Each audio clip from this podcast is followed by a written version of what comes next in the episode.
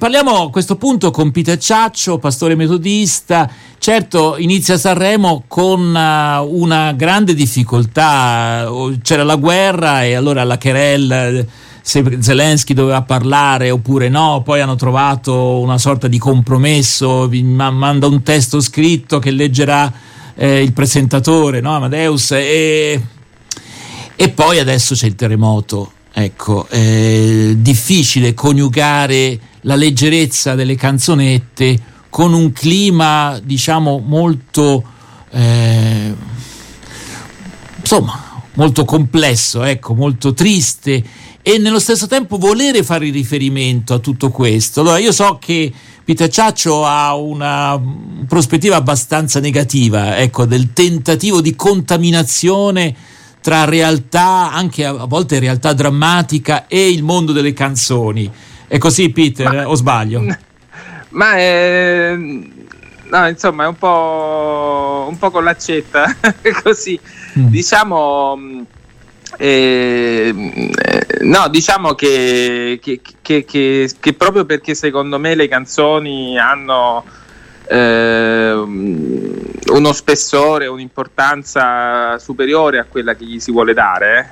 Eh, eh, anche una canzone, ecco, anche un, delle canzoni leggere, delle canzoni diciamo senza, senza, pretese, eccetera, dicono molto della cultura, del tempo, eh, di quello che si pensa, anche involontariamente, ecco, senza, senza volerlo fare.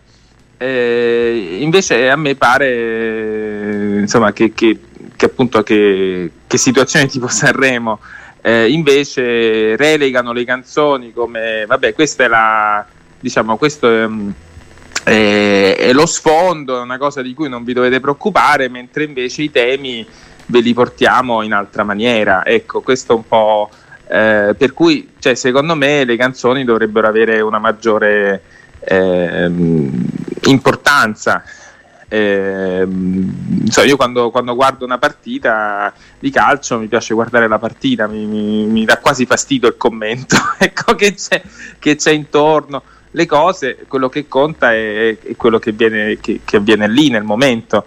Eh, eh, secondo me ecco, Sanremo, però, però, così si rivela che io non lo guardo Sanremo. Ecco, ecco Peter, ma qui dici praticamente una cosa, cioè secondo te alla fine si è talmente snaturato che un festival che era il festival della canzone italiana è diventato tutt'altro. Ma allora il festival nasce con ehm, degli intenti ehm, diciamo reazionari eh, nasce eh, su spinta eh, del Vaticano sostanzialmente eh, perché eh, con, eh, con, il dopoguerra, con l'arrivo dei soldati americani, le basi americane, gli americani oltre a dare, ehm, a dare cioccolata, burro e farina e jeans portavano anche il jazz, la musica dei neri che all'epoca chiamavano in altra maniera, eh, portavano eh, queste, queste, cose, insomma, questi balli, questo twist, queste, eh, queste cose. Allora c'è stata una cosa, diciamo, ma perché non torniamo all'italiano? Perché non torniamo alla cultura italiana, cioè repressa, eh, insomma, eh, fermi, eh, senza queste, questi balli sensuali? Neri e si usava un'altra parola, ecco. E allora nasce questo festival che però ovviamente insomma la, la, musica non la può ingabbiare perché a un certo punto il festival è diventato il luogo della trasgressione. E, però secondo me ecco, questo ehm, andazzo che va avanti da una ventina d'anni diciamo, di accostare al festival un un, un'ingente ecco, presenza quasi, che quasi supera il minutaggio eh, le canzoni eh, di qualcos'altro, di persone che vengono a fare altro. Eh, che sia Renato Dulbecco, per esempio, cioè, ecco, Renato, che ci è venuto a fare Renato Dulbecco eh, quando fu co, con Fazio. Ehm, ecco, questo eh, in realtà va a, eh, ehm, questo è riuscito a depotenziare le canzoni, per cui alla fine le canzoni passano, eh, Mm, insomma, se ne ricordano un paio, mentre invece dei festival di una volta se ne ricordano anche 10 edizioni ecco, di canzoni. Eh, e questo secondo me è, ecco, in qualche maniera sono riusciti finalmente a ammazzare la canzone che era, che era il, il, volere del primo festival di Sanremo ecco.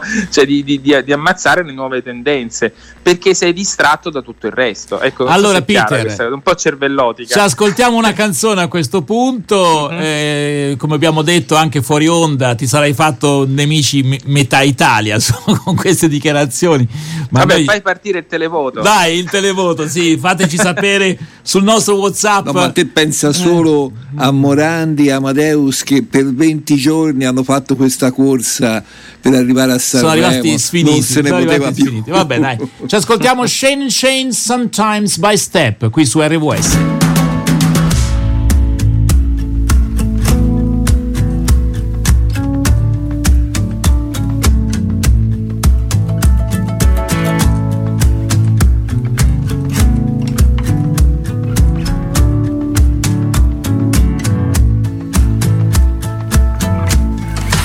Sometimes the night was beautiful. Sometimes the sky was so far away. Sometimes it seemed to stoop so close. You could touch it, but your heart would break. Sometimes the morning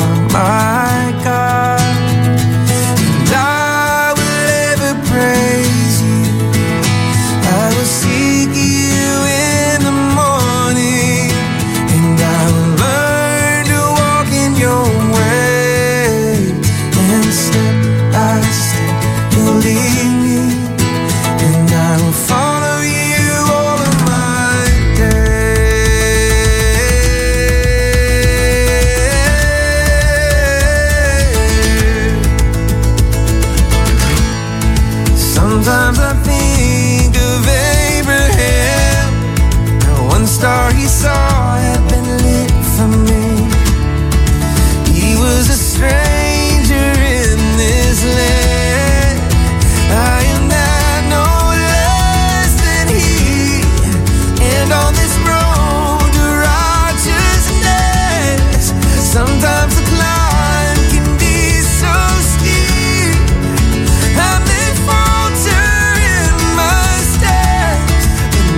Shane Shane Sometimes by Step e adesso interrompiamo eccezionalmente la canzone perché abbiamo un ospite che ci sta particolarmente a cuore.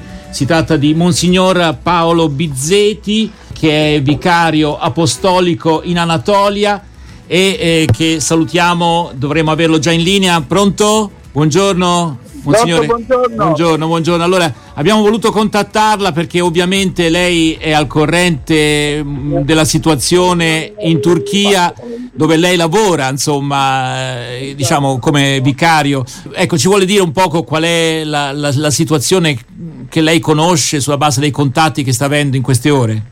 Dunque, no, la situazione è drammatica perché il terremoto e le conseguenze del terremoto nelle ore successive, quindi ho parlato mezz'ora fa, eh, manca l'elettricità, manca l'acqua potabile, manca anche l'acqua normale, per cui la situazione è in peggioramento di ora in ora purtroppo, però la comunità cristiana sta reagendo bene, sta accogliendo anche delle persone in episcopio eh, naturalmente dormono per terra su dei materassi e mangiano quel che, quel che è possibile, eh, però diciamo c'è una, una grossa solidarietà. Ecco.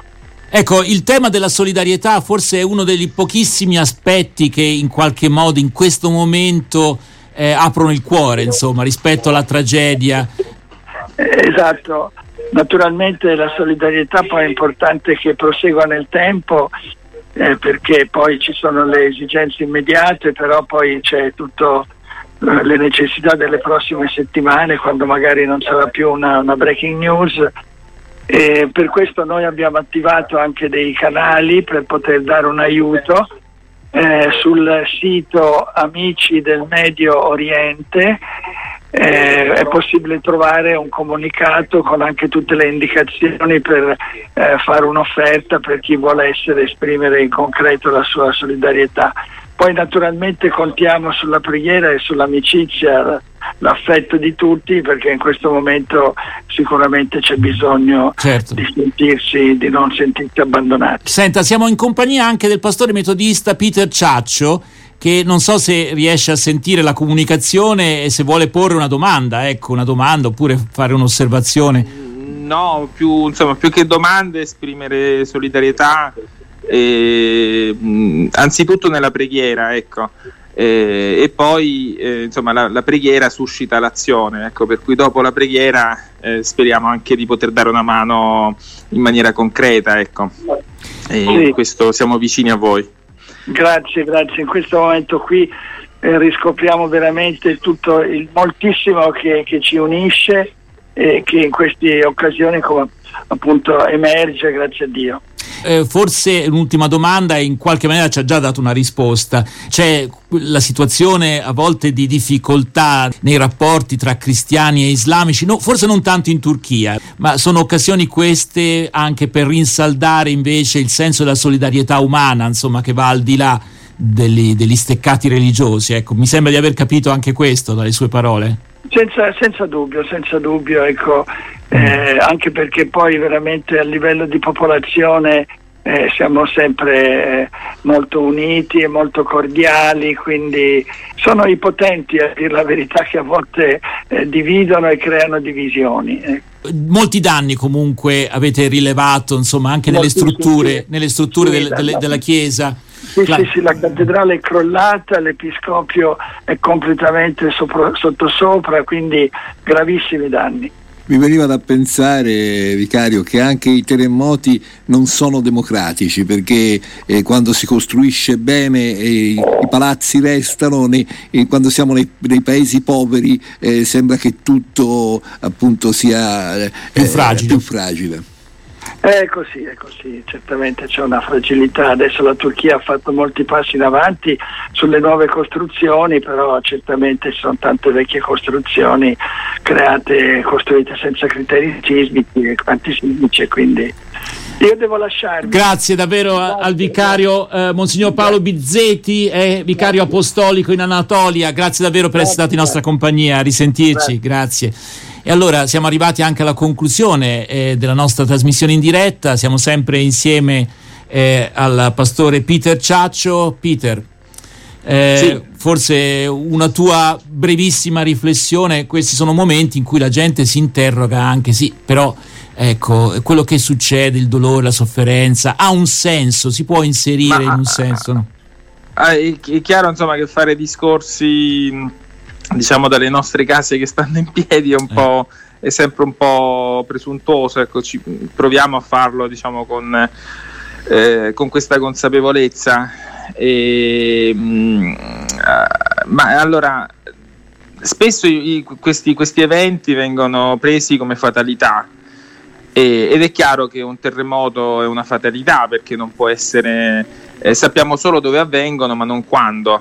Ecco sono e, e, guarda caso le zone mh, a rischio sono le zone dove si vive meglio perché la terra si rinnova, perché, perché il cibo è più buono. Ecco, è un caso insomma che eh, non so, penso all'Italia, il Giappone, la California, ecco, c'è terre che sono abitatissime, no? la Grecia. Eh, perché mh, appunto se non c'è il terremoto la terra è più buona, no? ecco. E allo stesso tempo però dovremmo ricordarci che, eh, che non sono i terremoti a uccidere ma sono le case che ci crollano addosso. E quindi e, torniamo al discorso che faceva Claudio poco fa, insomma. E questo, eh, ecco, in Giappone questo un po' l'hanno capito, certo, in Giappone ci sono certo. dei, dei, terremoti spaventosi, eppure quando andiamo a vedere quanti morti ci sono, perché qualche, insomma, non è che non si può, si può, non morire, ecco, eh, si può evitare del tutto, eh, hanno dei numeri ehm, insomma, se mi permettete l'aggettivo, accettabili. Ecco.